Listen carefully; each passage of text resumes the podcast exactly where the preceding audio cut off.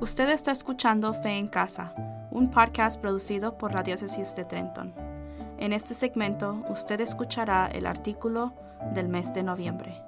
Somos llamados a la santidad, escrito por Lisa Ann Limangelo, líder de catequesis parroquial para las parroquias de St. James Pennington, St. Alphonsus, Hopewell y St. George Titusville, y leído por Laura Cortés.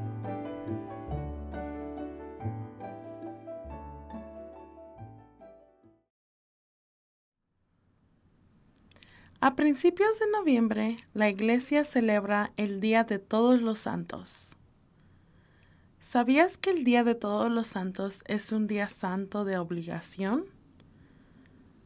¿Sabes por qué la iglesia considera este día tan importante que cada católico está llamado a asistir a misa? Este día especial nos brinda la oportunidad de celebrar y honrar a hombres, mujeres y jóvenes que han sido canonizados por la Iglesia Católica. Este día se ha celebrado desde el siglo IV. De hecho, en algunos países católicos de todo el mundo, el Día de Todos los Santos se observa como un día feriado. Para nosotros aquí en el Estados Unidos, el primero de noviembre no es un día feriado, pero es un día en el que los católicos hacen tiempo para asistir a misa o a un servicio en su parroquia. Cuando vayas a la iglesia el primero de noviembre para el Día de Todos los Santos, escucharás el Evangelio de Mateo, conocido como el Sermón del Monte. Es en este pasaje del Evangelio donde escuchamos las bienaventuranzas.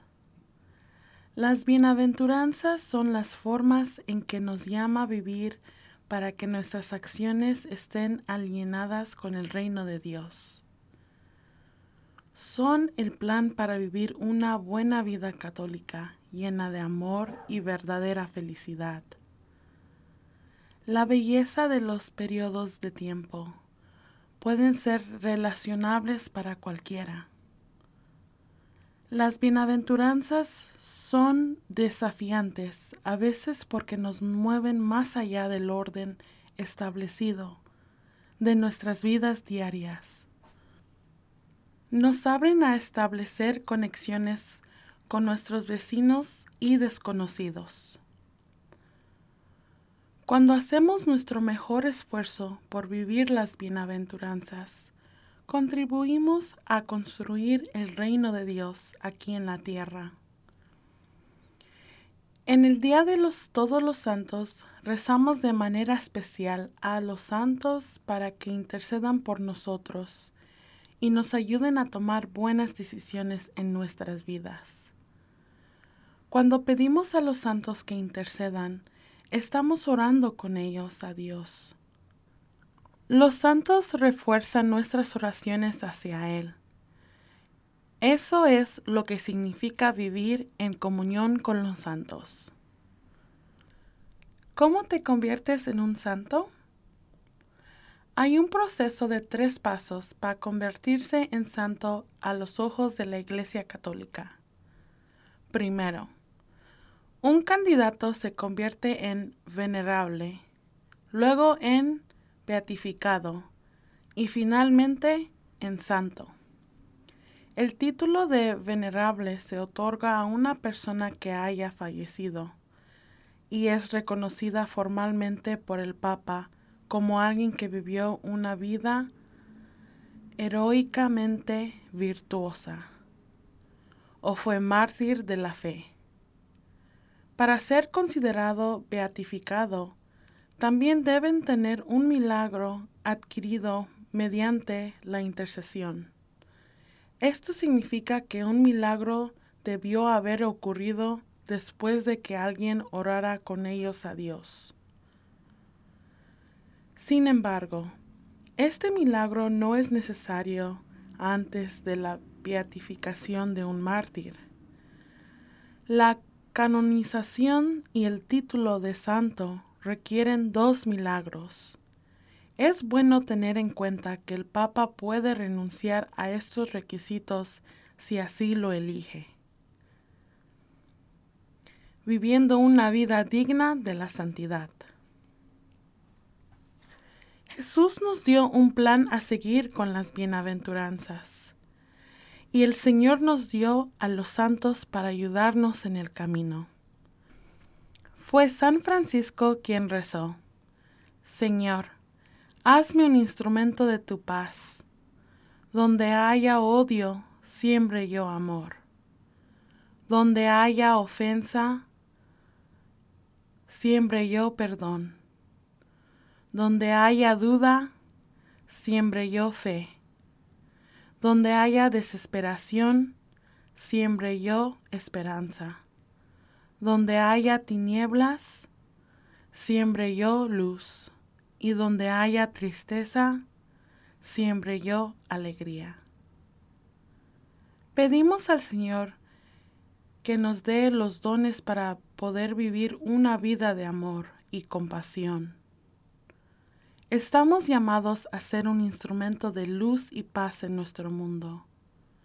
Con la ayuda de los dones del Espíritu Santo, la bondad amorosa de Jesús, la comunión de los santos, y nuestro aprendizaje de por vida, también podemos convertirnos en santos.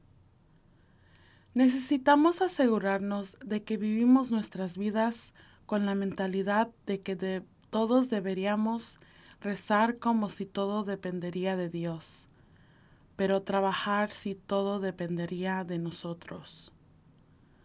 Depende de nosotros ser la imagen de Dios en nuestros propios pequeños rincones del mundo. Todos estamos aquí viviendo nuestras vidas cotidianas como santos en entrenamiento.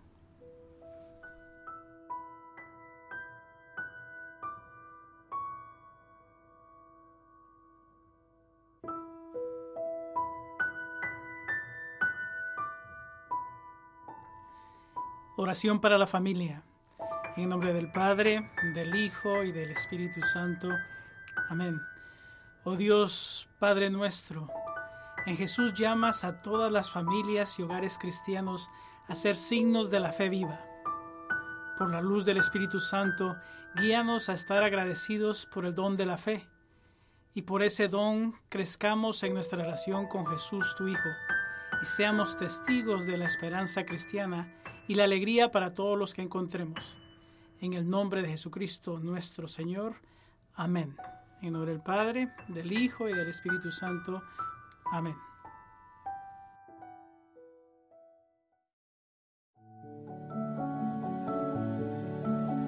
Usted ha escuchado Fe en Casa. Puede descargar los artículos mensuales de Fe en Casa y otros temas de interés en la página Facebook Familia Vive su Fe. Fe en Casa es un podcast producido por la Diócesis de Trento.